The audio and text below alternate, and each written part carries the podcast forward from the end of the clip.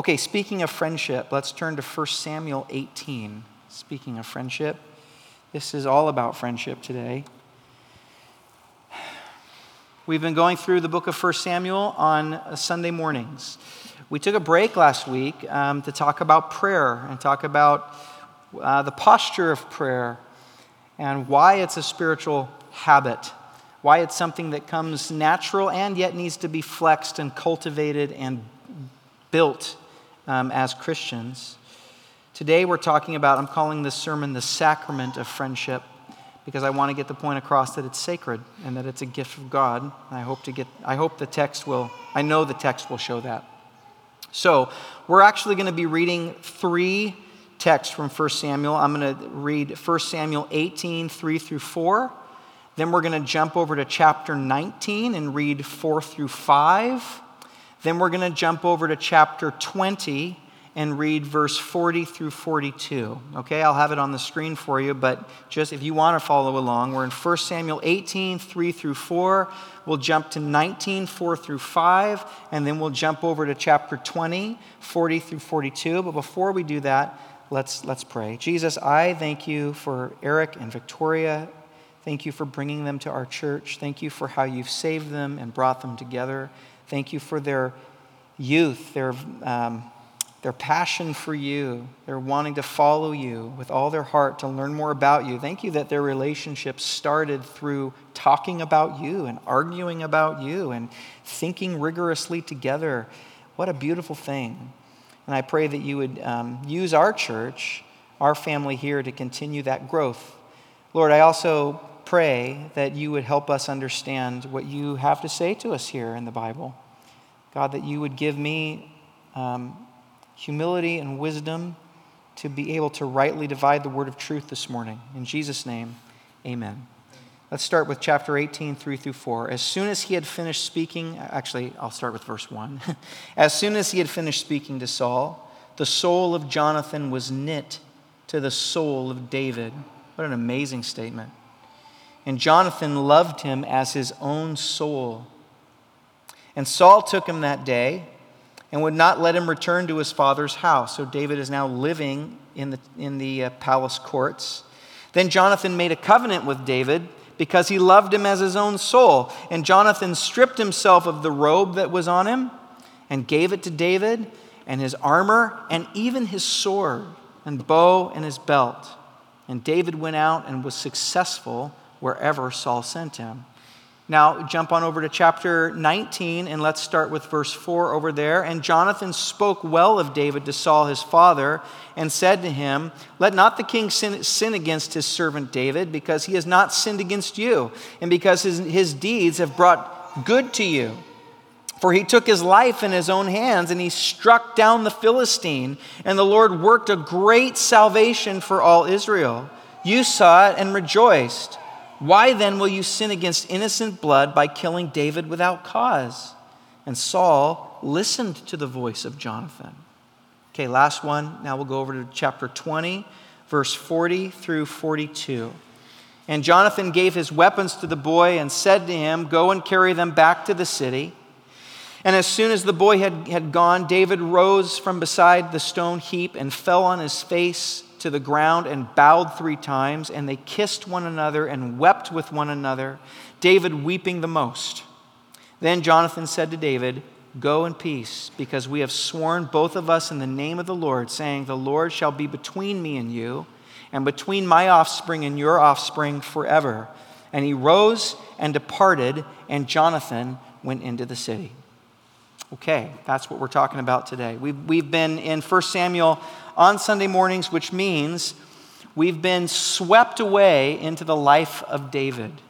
Um, no other character in ancient writings has more written about him. There's no other life talked about more in, in the ancient world than there is about David. And the life of David, recorded in chapters 18 through 20, are arguably the most difficult years of David's, at least his young life. You might say, Really? Even more dangerous than Saul hunting him through the wilderness? That sounded pretty hard. Even more difficult than that when he's sleeping in caves and on the run. Well, the logic goes yes, because in these chapters, Saul is hunting David in Saul's own house. David lives with Saul. There's no escaping, there's no getting around. You, can imagine the kind of tension that's there in the house. Through this period of, day, uh, of life, David is living in the royal court with King Saul, and he's going out, he's being faithful, and the more faithful he's being, he, David's kind of got the Midas touch. He's just being blessed by God. He's being, everything he sets his hand to, he's more and more successful because we know that he's been anointed by God. The Spirit of God is upon him. But the more success he is having, the more apparent God's favor and anointing is on his life, the more jealous King Saul is getting. The more angry, the more hateful King Saul is getting. So you can just imagine the, that kind of awkward tension going on. That kind of. Um, what kind of Saul am I going to get today? Or what kind, of, what kind of Saul am I going to get moment to moment? Is he going to be in a good mood? Is he going to be in a bad mood? This grows and grows until Saul's jealousy just gives way to unbridled, murderous rage. He just flies off the handle at times. He just loses his mind at times and throws a spear at David. In fact, there's six attempts on David's life during this period. If you went back and read 18, 19, and 20, you would count six attempts to kill David, three that are covert, that were kind of um, contrived in a behind the scenes kind of a way, and three that were overt, three that were just outright murderous attempts on David's life. So you can imagine the volatile, dangerous environment that David was living in. And we all talk about how important it is to have a home that you can go to and feel safe, where you can rest, where you can relax. Safety is a big deal at a, at, at, a house. You know, you, you deal with stuff at work, you deal with stuff out and about. You need a home where you can come home and kind of Rest and know that people are safe. You can say, you can say what people know what you mean instead of people taking things out of context. You can walk around in your underwear. You can, you can do whatever you want. Can you imagine a, a, a house that's so volatile? You don't know what you're going to get. Instead of coming home to a place where you can rest, you're coming home to more angst, more on guard, constantly looking over your shoulder. That's where David was living. You can imagine this, the tension. Saul was very, very manipulative. He was a very jealous, oppressed, possessed, obsessed guy. And David was the main trigger of this inner sickness in Paul's, in Saul's life. David was the one that set it off. The more he was blessed. And poor David was just being David, right? So that's the environment. And so these three scriptures that we're going to focus on this morning are sprinkled throughout that context. That's what I want you to see. There's one in the beginning, there's one in the middle, and there's one at the end. These three scriptures tell us that God used David's friendship with Jonathan to get him through that kind of an environment. That's the idea behind this passage. That's the point of the writer mentioning these things. It was God using friendship so, in the beginning, and middle of this dark saga, you have a reference to this incredible friendship with Jonathan as a sacrament. You know what a sacrament is? A sacrament is an object that release or a, or a ritual that releases God's grace into your life. That's the idea behind a sacrament. Um, baptism is a sacrament. Communion is a sacrament. It releases the grace of God into your life through memory or through the senses, through something mundane, even. Um, the sacraments use things like water in baptism, bread and wine in communion, mundane, everyday things, and turns them into something holy and beautiful and incredible eh, that release the grace of God into your life. And here, God is using friendship as the sacrament that gets David through. So today we're going to learn about friendship. It's really important. And here's what we're going to learn. Um, this text tells us, and the Bible at large will back it up, will tell us that friendship, friendship number one, is essential. It's a must. It's not that some people are lucky to have friends and others are not. Everybody, every single person needs friendship. It gets us through life because it's literally at the center of the universe. I'm going to show you that. Biblically, friendship's at the center of the universe, and therefore, it's at the center of what it means for you to be human. It's anthropological. You can't be human without friends. Okay? That's number one. Secondly, this story shows us the stuff of friendship. The stuff of real friendship. What makes a good friendship? What, what will make a lasting, eternal, godly, growing, thriving, vital, selfless, incredibly life giving friendship? What does that? That's, it'll show us that. Um, and finally, we'll see that friendship is indeed sacramental, it's redemptive. Friendship is redemptive. So, number one, friendship gets us through life because it's essential to human flourishing.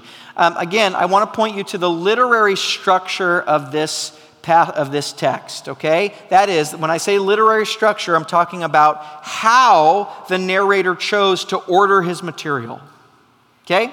How the narrator chose to order his material, the narrator intentionally brackets what most scholars say is the worst, most dangerous time in David's life.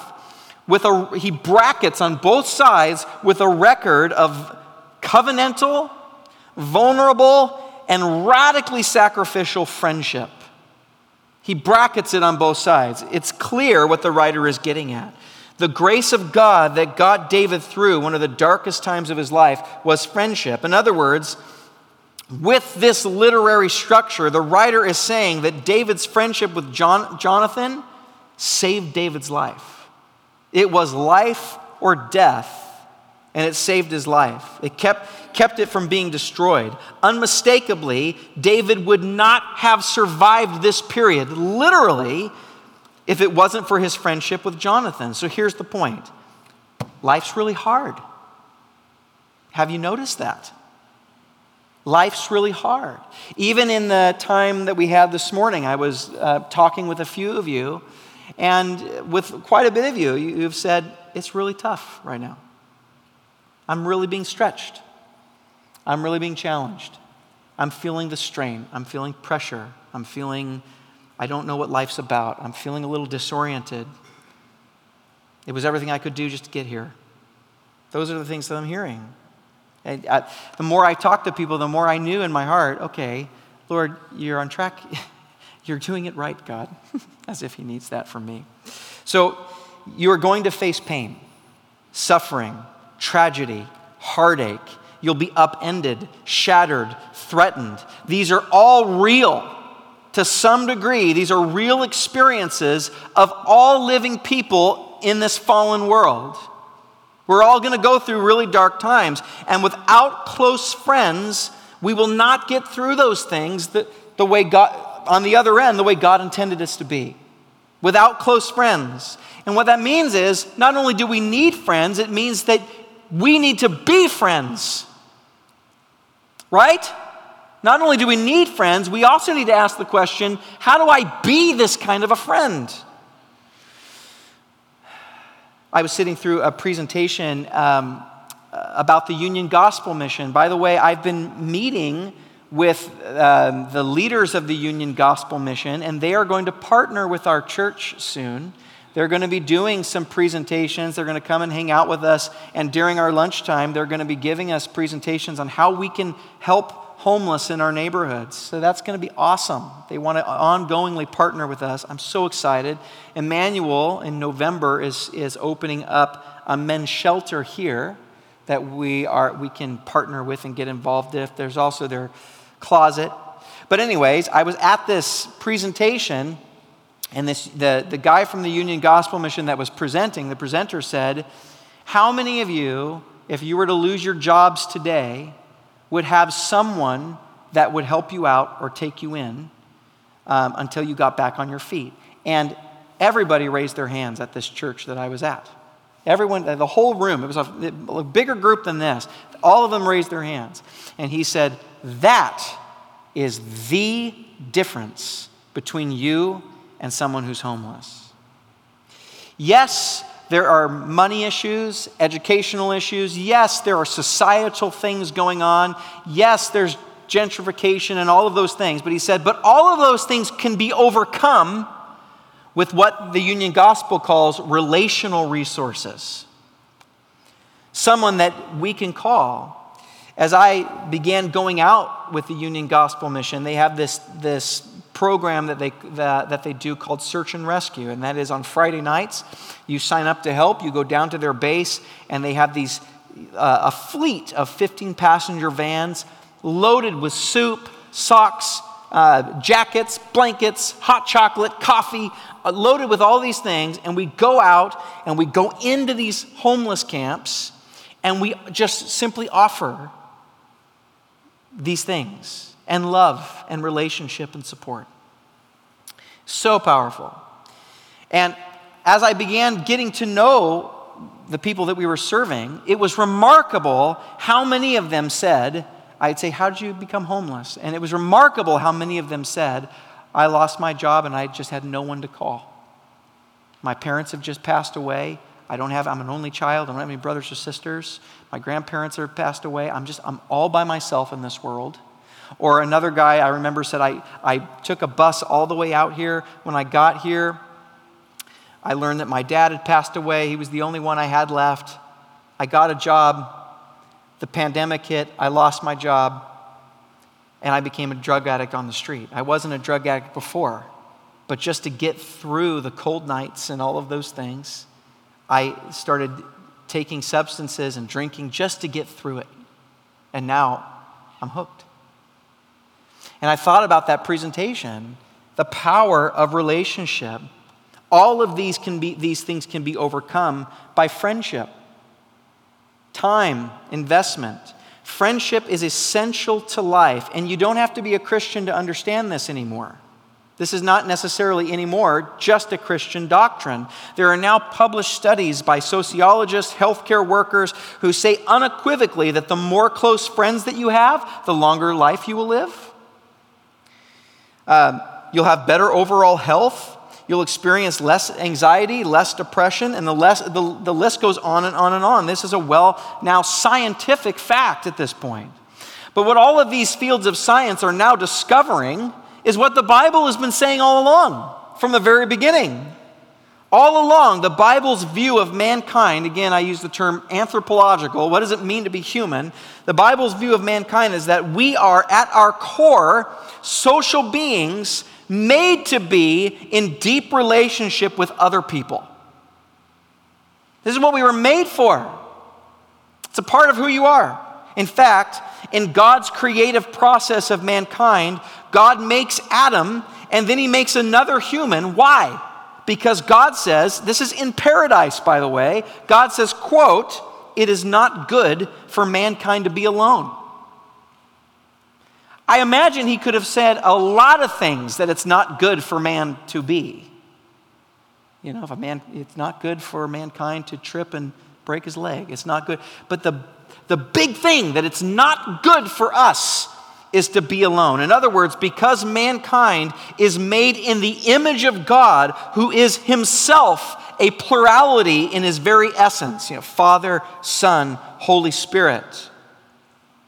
Let us make man in our image. God knows that man was literally not designed to be alone. One of the worst punishments you can do to a person is isolate them for a long period of time. Because of the doctrine of the Trinity, and by the way, Christianity alone, no other religion believes in a Trinity. Christianity alone believes that friendship is at the very core of God Himself. Christianity believes that friendship is at the essence of God. A friendship, then, is what the universe is made from. As we see the and as we as images of God, we're made um, we're made for it like a fish is made for water. In fact, let me let me go even deeper for you. Before there was a universe, before there was a universe, before the earth, before reality as we now experience it and know it, before creation, there was an eternal friendship of divine persons who perfectly and intimately loved each other and knew the joy of serving each other and revolving around each other. Before anything else, there was an eternal, divine friendship. The Trinity is not static, it is a, it is a constant, eternal loving and preferring of someone else. So, in a sense, God is a friendship. God has friendship at his very heart, and that's why it's in you. That's why you need it. That's why you can't get away from it. That's why you crave it. For some of us, we hate that we crave it. We hate that we need it, and we try our best to avoid it, but we need it all the same. So, like David and Jonathan, you will never be able to live life the way you were designed without deep, committed, vulnerable, intimate friendships.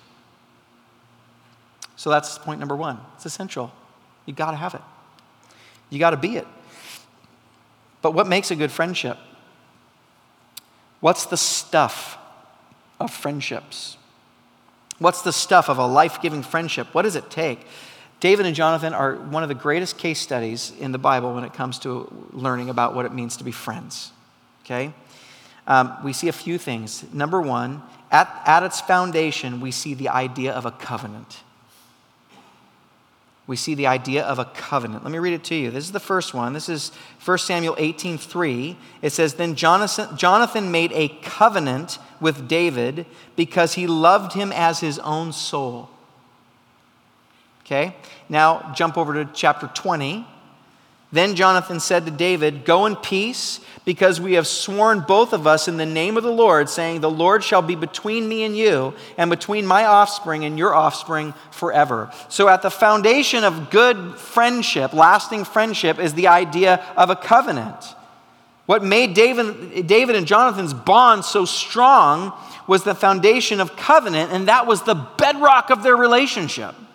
They made a covenant. What is a covenant? Well, here in our text, and throughout the Bible, actually, you can see at least two elements that come together to make a covenant. At least two elements that come together to make a covenant. One, they enjoyed one another, they were passionate for one another, their souls were knit together. They had something in common. They believed in each other. They loved each other. They wanted the best for each other. And because of that, secondly, that led them to be committed to each other. So there was a belief in each other, in the best for each other, and therefore a commitment to each other. So there's this remarkable balance involved in a covenant. On the one hand, if it were only feelings, if it were only emotion, if it were only passion, you know, how well you like someone or how well a person meets your own needs when they're around, there would be no strength and endurance. There would be no teeth in a relationship, in a friendship like that. I think a lot of relationships in the West are like that. As soon as the feeling changes, as soon as it becomes inconvenient, as soon as the person stops making you feel a certain way, as soon as the person is a little more needy than what you'd like them to be, the relationship begins to crumble. On the other hand, if a friendship were based solely on duty and grit, there would be no life in the relationship. There'd be no joy. There'd be no enjoyment. There'd be no worship. There'd be no vitality. Therefore, it needs to be both. A covenant friendship is uniquely strong because it has strong elements of both duty and feelings, passion and promise. It's both, and that makes it extremely strong. This mixture, found in biblical covenant friendship, I think is really what's missing in our culture. Um, in, in any city, uh, particularly in our city, friendships like these are really rare. Um, it's very hard to make friends in Seattle. It's very difficult.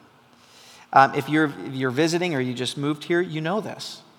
You felt this. In fact, I'll just be straight up with you. There is a actually fairly well-known caricature about the atmosphere of our city. Did you know that? We call, they call it the Seattle chill. Or the Seattle freeze. I guess that's depending on if it's really bad, you know. Someone came through uh, from California in the wintertime and they said, the hospi- they said, quote, the hospitality here is as warm as the weather. Is as warm as the weather. In other words, cold, cold. I think generally the reasons for this are twofold. This is what I think, generally speaking, but I think it's largely true. First of all, people either look at friendship as commodities, as products to use in order to meet their own needs, and therefore they end up hurting other people to get their own needs met. Or two, people have been hurt in a relationship like that, and so they simply don't want to open up anymore because they don't want to risk being hurt. And ironically, they end up becoming just like the people that hurt them using others to get their own needs met, but not being vulnerable enough to get hurt themselves. One way to avoid being hurt, it, you can either stay away from people altogether, which is really hard to do because you need friendship, like we just said. We need, we need it. Or control others so that you can get your needs met, but never really allow yourself to be vulnerable. Either way, Here's the hallmark of a, of a failing relationship, of a failing friendship. Whether you're using others or protecting yourself from others, either way, your individual rights and your individual needs take precedent. That's what marks the friendships, society, relationships in our culture. My needs take precedent. Okay? Both parties in modern friendships are ultimately using the relationship to meet their own individual needs but when these relationships no long, when these needs are no longer met, or if someone else comes along that meets my needs at a better price, to put it bluntly, to put it in a consumer way, the friendship begins to dissolve at that point and ultimately ends, usually causing trauma and hurt to one or both people. Because of this, we live in a city that desperately wants relationship, but also desperately avoids it. That's the tension of our, of our time. A covenant friendship is different because in a covenant friendship like Jonathan and David, your individual needs are placed under your commitment to the health and thriving of the other person. That's what you see in Jonathan. I'll read that again. In a covenant friendship, your individual needs are placed second. They're still there, it's not ignored, it's not stuffed or pretend like you don't have needs. That's not it. But they're placed under, second, your commitment to the health and thriving of the other person. In a friendship based on a covenant, again, that's both passion and promise, right? Feeling and commitment. Your responsibility is first to the relationship and the betterment, healing, and wholeness of the other person. Relationships are hard in Seattle because we think if I can control you enough, to meet my needs without, without getting hurt, that's how far I'm going to let you in. But the moment you need something from me, the moment I'm required to let you in where I don't want you to be, that's where the relationship starts to begin to unravel and fall, fall apart. And that makes relationships here very fragile and very precarious, very difficult to sustain. It inevitably causes us to choose people by categorizing them almost instantly, by the way. We size each other up into categories. Why? So we know how to act or what to say in order to get the response to meet our needs. We're immediately assessing where someone is from, race, gender, how much money someone makes, what their politics are, what kind of theology they have, what their opinions are, so we can maybe mold or shift or change in such a way so that we can get attention, affirmation, affection, whatever it is that we need. Social scientists tell us that the human brain does this within seconds of, uh, of entering into a room. Immediately, we're like, we're categorizing those who I want to be in with, those who I want to keep out. What can I do to get into those who I want to be in, into? How can I manipulate? How can I change? How can I get what I need from that person? How do I keep these people away from taking too much from me? We do this without thinking about it almost instantaneously. But covenant, covenant friendships won't do this. A covenant friend sees you and believes in you and loves you and wants to contribute to your full body, to your full body thriving in health, even if it doesn't meet my needs in particular. Where are you getting this? Well, I'm getting it from Jonathan. Look at Jonathan. Within minutes of making a covenant with David, within minutes, he gives up his own rights to the kingdom. Within minutes. He gives the, king, the kingdom away. He gives up his own dreams, his own aspirations for the betterment of David right away. Why? Because it's built on covenant. He immediately loses his rights to kingship so David, so David can reach his full potential. He loses the favor of his father, Jonathan does. He takes the brunt of his father's hostility towards David. Jonathan steps in between and takes it on himself so David can be safe and protected. And later we're going to see that it even takes Jonathan's life. Do you see how utterly different this kind of friendship is than what we're used to here? Not only is this a covenant friendship, but the relationship can be extremely vulnerable. There's also vulnerability because of the safety that they give to each other. Did you notice all the kissing and hugging here between two grown warrior men? You might think that's a little odd, but it's just read the Bible. It's actually everywhere in the Bible. It's, all, it's happening all the time. Friends are weeping and kissing on each other all the time in the Bible, actually. Uh, I think of uh, in the book of Acts when Paul is insistent to go to Jerusalem, even though the church knows that it might cost him his life and this will be the last time that we ever see you. Every city that the guy went, people were just weeping and crying and kissing all over him because they loved him so much. David and Jonathan are not afraid of, the point is, David and Jonathan are not afraid of being real with each other, of letting each other in to the holy of holies of each other's hearts. Why? Because they've proven that they love one another and won't use their weaknesses against one another. They're safe people.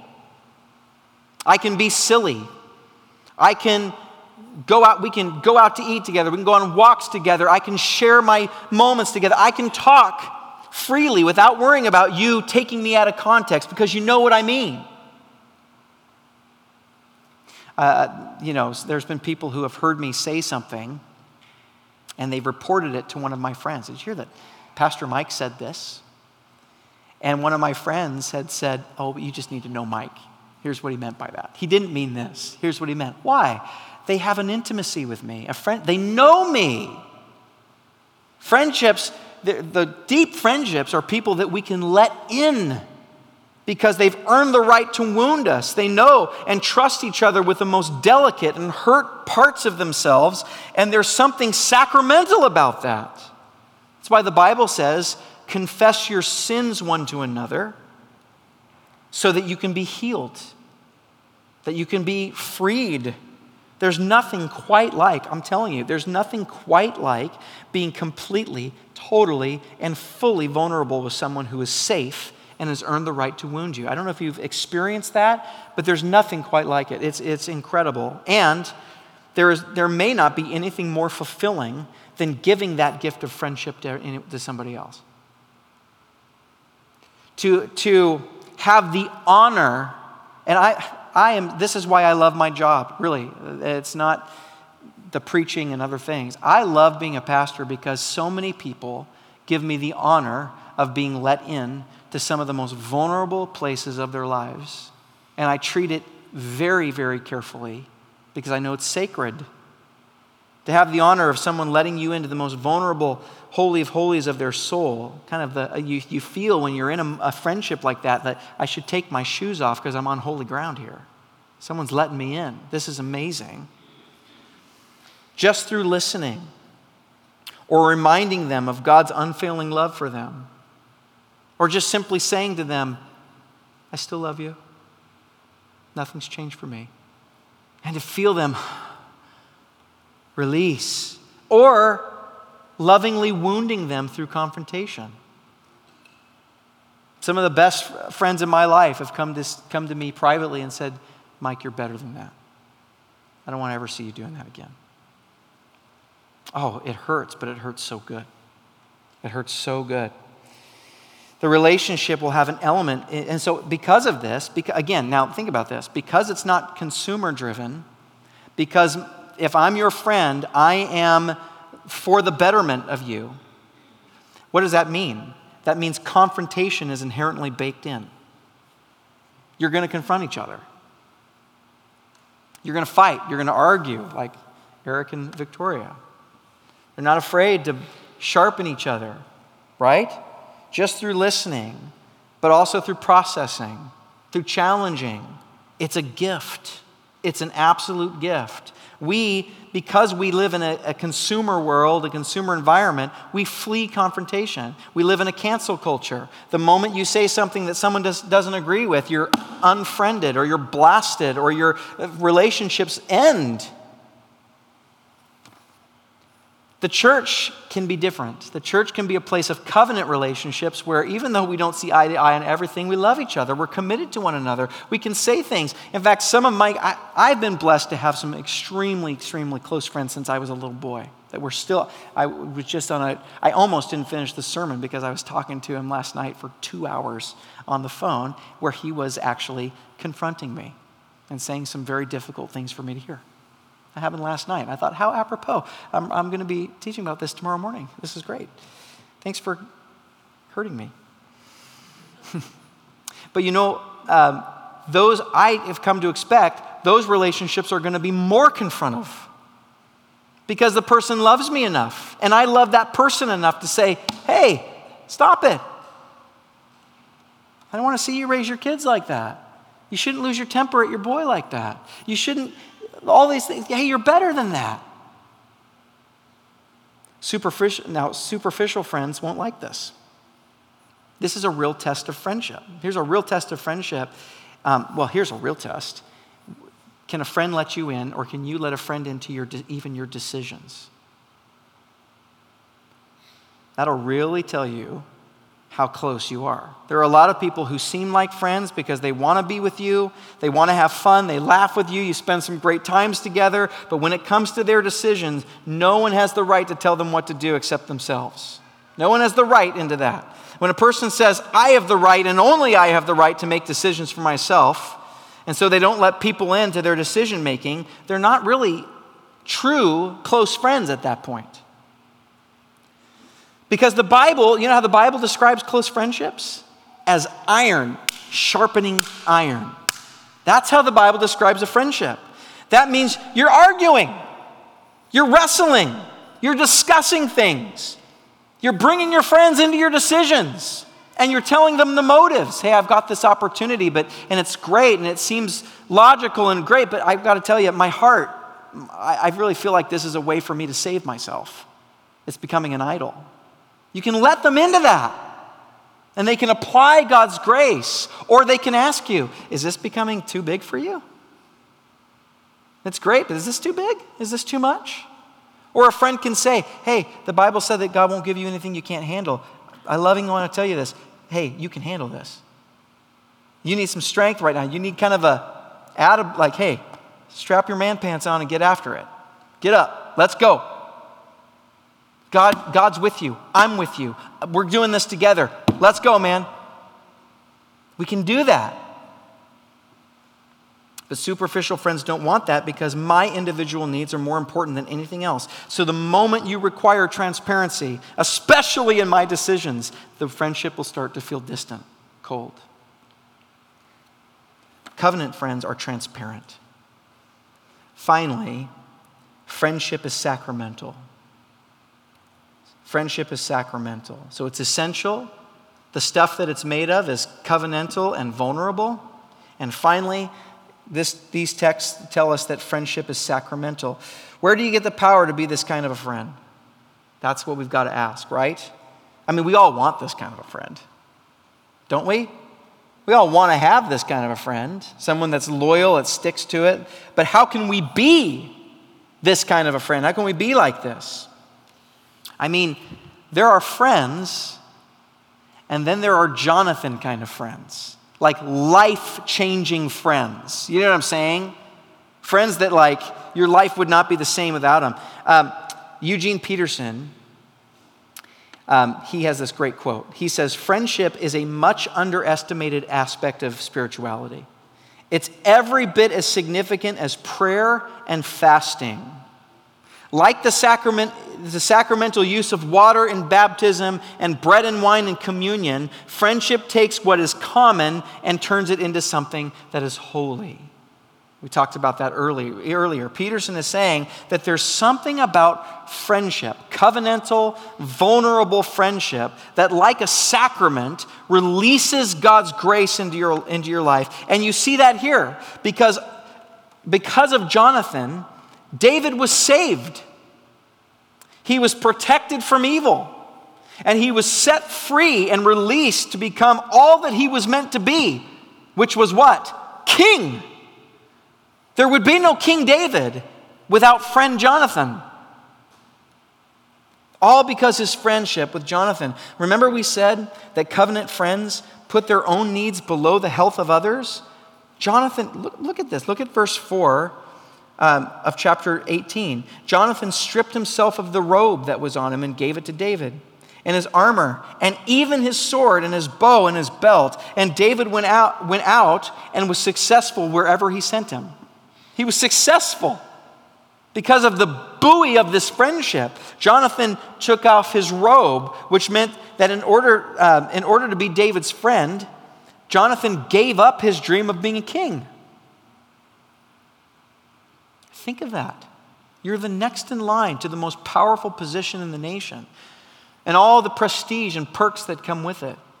What, what a remarkable person Jonathan is that he saw, no, I see God's call on David's life for this. I'm going to step out of the way and give up what so much of us would just have an iron grip on. David gives it up, takes off his robe, puts it on his friend, and says, I will become less so that you will become greater. It's like a John the Baptist moment, what he did with Jesus. Secondly, we're told that Jonathan gave David his sword, which is an incredibly vulnerable thing. In ancient days, when you gave someone a sword at the hilt, you were saying, I'm going to I'm going to surrender and let you do to me whatever you want. You know, when you gave your, if, if you were in a battle and you gave your sword to the other commander in retreat, in surrender, you're saying, if you choose to kill me in front of all of, in front of both of our armies, so be it. An incredibly vulnerable thing. Incredibly vulnerable. You were allowing them to do whatever they wanted to you. And in this, Jonathan was telling David, I will serve you, my friend, until the death. Until death. And that's exactly what ended up happening. That's exactly what ended up happening. If you keep reading this whole story, which we will, we'll get there in a year or two. if you keep reading this, this whole story, you'll find that because Jonathan was a covenantal friend, not a user, not a consumer, but a covenantal friend, because of that, he died. See, Jonathan had other options, right? Didn't he have some other options? He could have sided completely with his father and helped him kill David and had the throne all to himself. That was an option. He could have done that. Or he could have sided completely with David and got on the run and fought against his own father who was losing his ever loving mind. He could have thought, David, my, my dad's going bonkers. I'm going to join your team and let's lead raids together. Jonathan was a mighty warrior. He could have done that too. But because Jonathan was covenantal in all of his relationships, he was actually loyal. He found a way to be loyal to both David and his dad at the same time, and it cost him his life. He was a loyal friend and he was a loyal son. Because of this, he got David away and protected him while simultaneously staying with his dad even when he was going insane. Eventually, in order to protect David and stay loyal to his father, he gave up being able to ever see David again. In fact, the verse that I read to you in chapter 20, that's the last time David and Jonathan will be together. That's it. He gave that up and joined his father in a crazy suicidal military action that ended up costing him and his dad both their lives. To stay loyal to his father, to do something that was crazy, he stayed with him, but also protected David at the same time.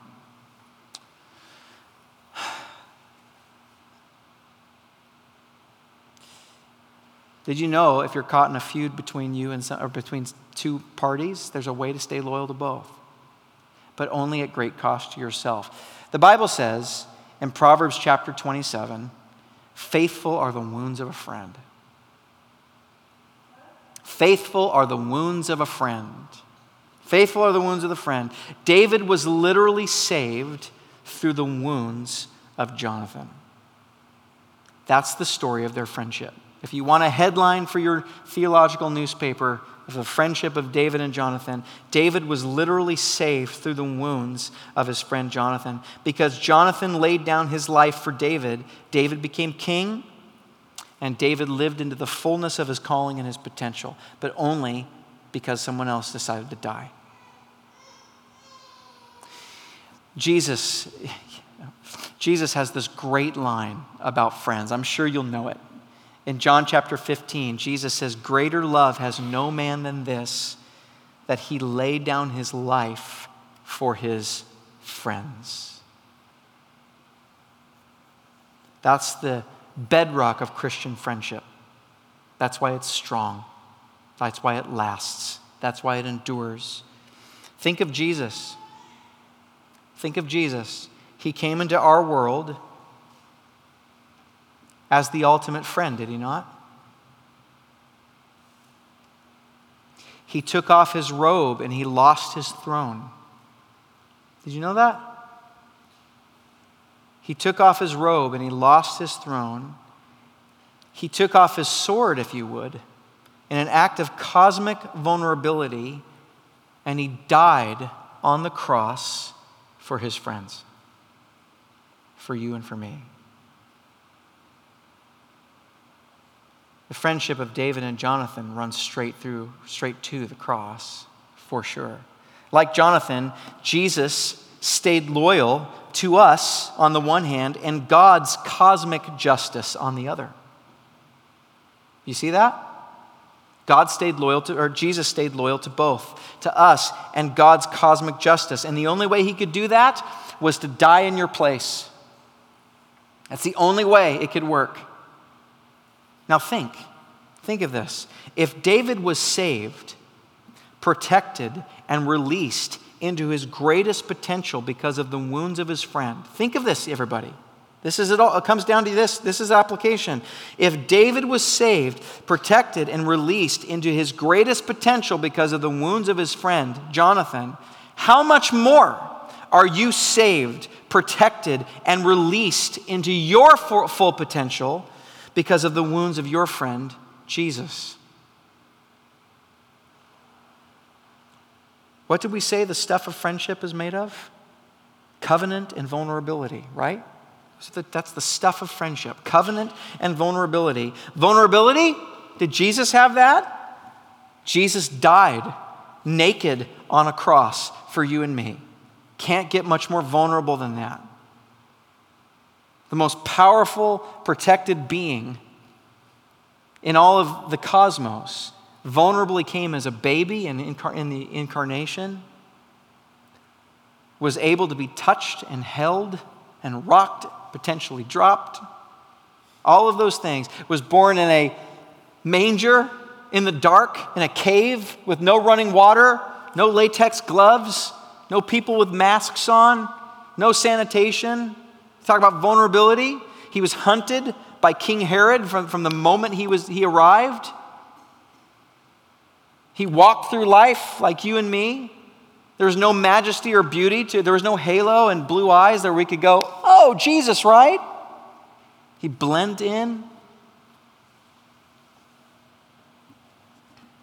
What about covenant? What about covenant? Did Jesus have that? Well, in the garden of, in the garden of of Gethsemane, God the Father basically said, I'll paraphrase it, but God the Father basically said, either you get hell on the cross or you lose your friends. You know what Jesus said?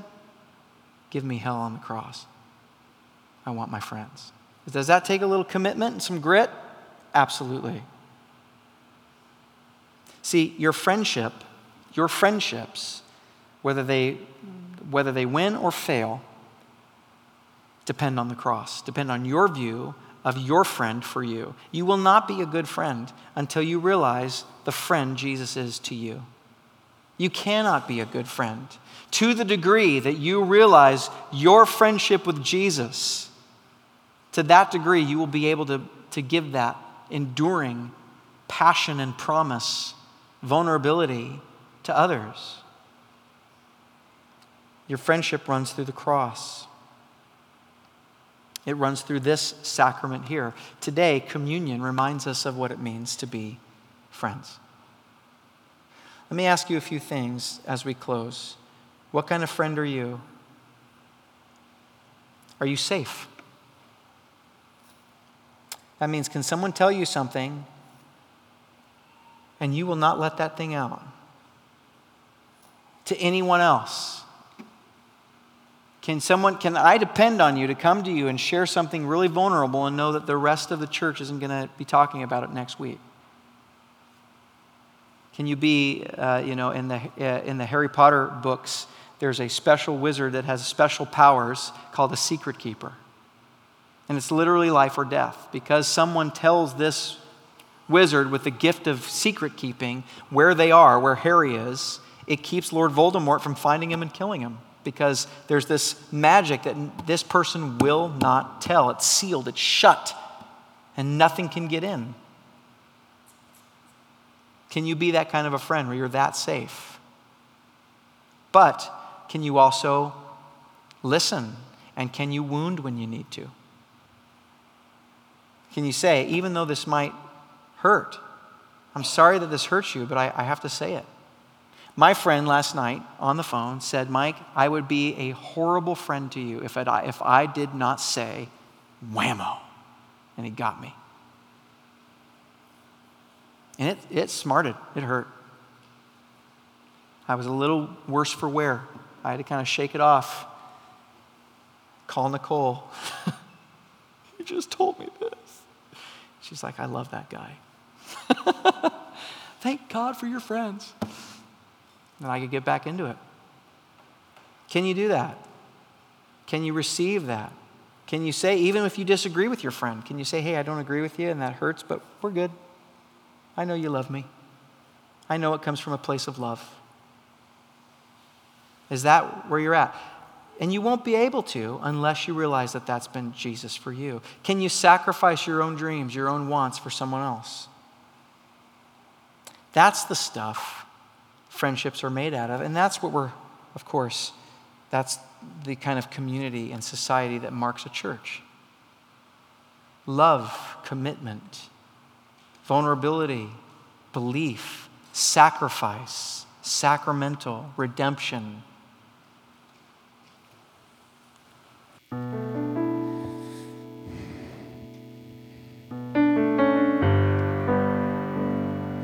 the end uh, in chapter 20 david says to jonathan or excuse me jonathan says to david when John, when david flees he finally leaves the he leaves the house of saul to go on the run david uh, jonathan says don't fear because we've made a covenant with each other between my house and your house forever you don't have to be afraid I remember I'm renewing the memory of that covenant. Is there someone in your heart, in your life,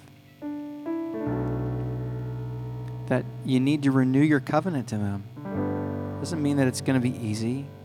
Doesn't mean that it's going to be fair. It'll probably be very messy. But is there someone that you need to say, I'm not permitted to leave them? I'm not permitted to not be committed to them anymore.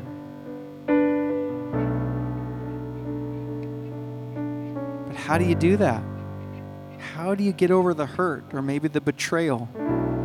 How do you get over the vulnerability? Have you been hurt so many times? I say, think of Jesus. When you take communion, think how easy it would have been for Jesus just to leave to say, Well, I'm done. I tried. Look what I did. Man, I came as a baby. I walked your life. I lived a, a, a life of, of suffering. I'm done. I'm out of here. I just can't do it anymore. I think I feel like I've done enough. If he would have done that, we all well, none of us would be here. We'd be going into an eternity without God. But because he stayed in, and there's several people that he died for, think of this, that he knew would not would still not accept him. You that are parents, would you give your child away to a gruesome death if you knew that the people that he died for weren't going to accept him anyway? Would still go on hating you forever? Behold the love of God. He died for his enemies. It's only from that place of the cross that we can offer that to others.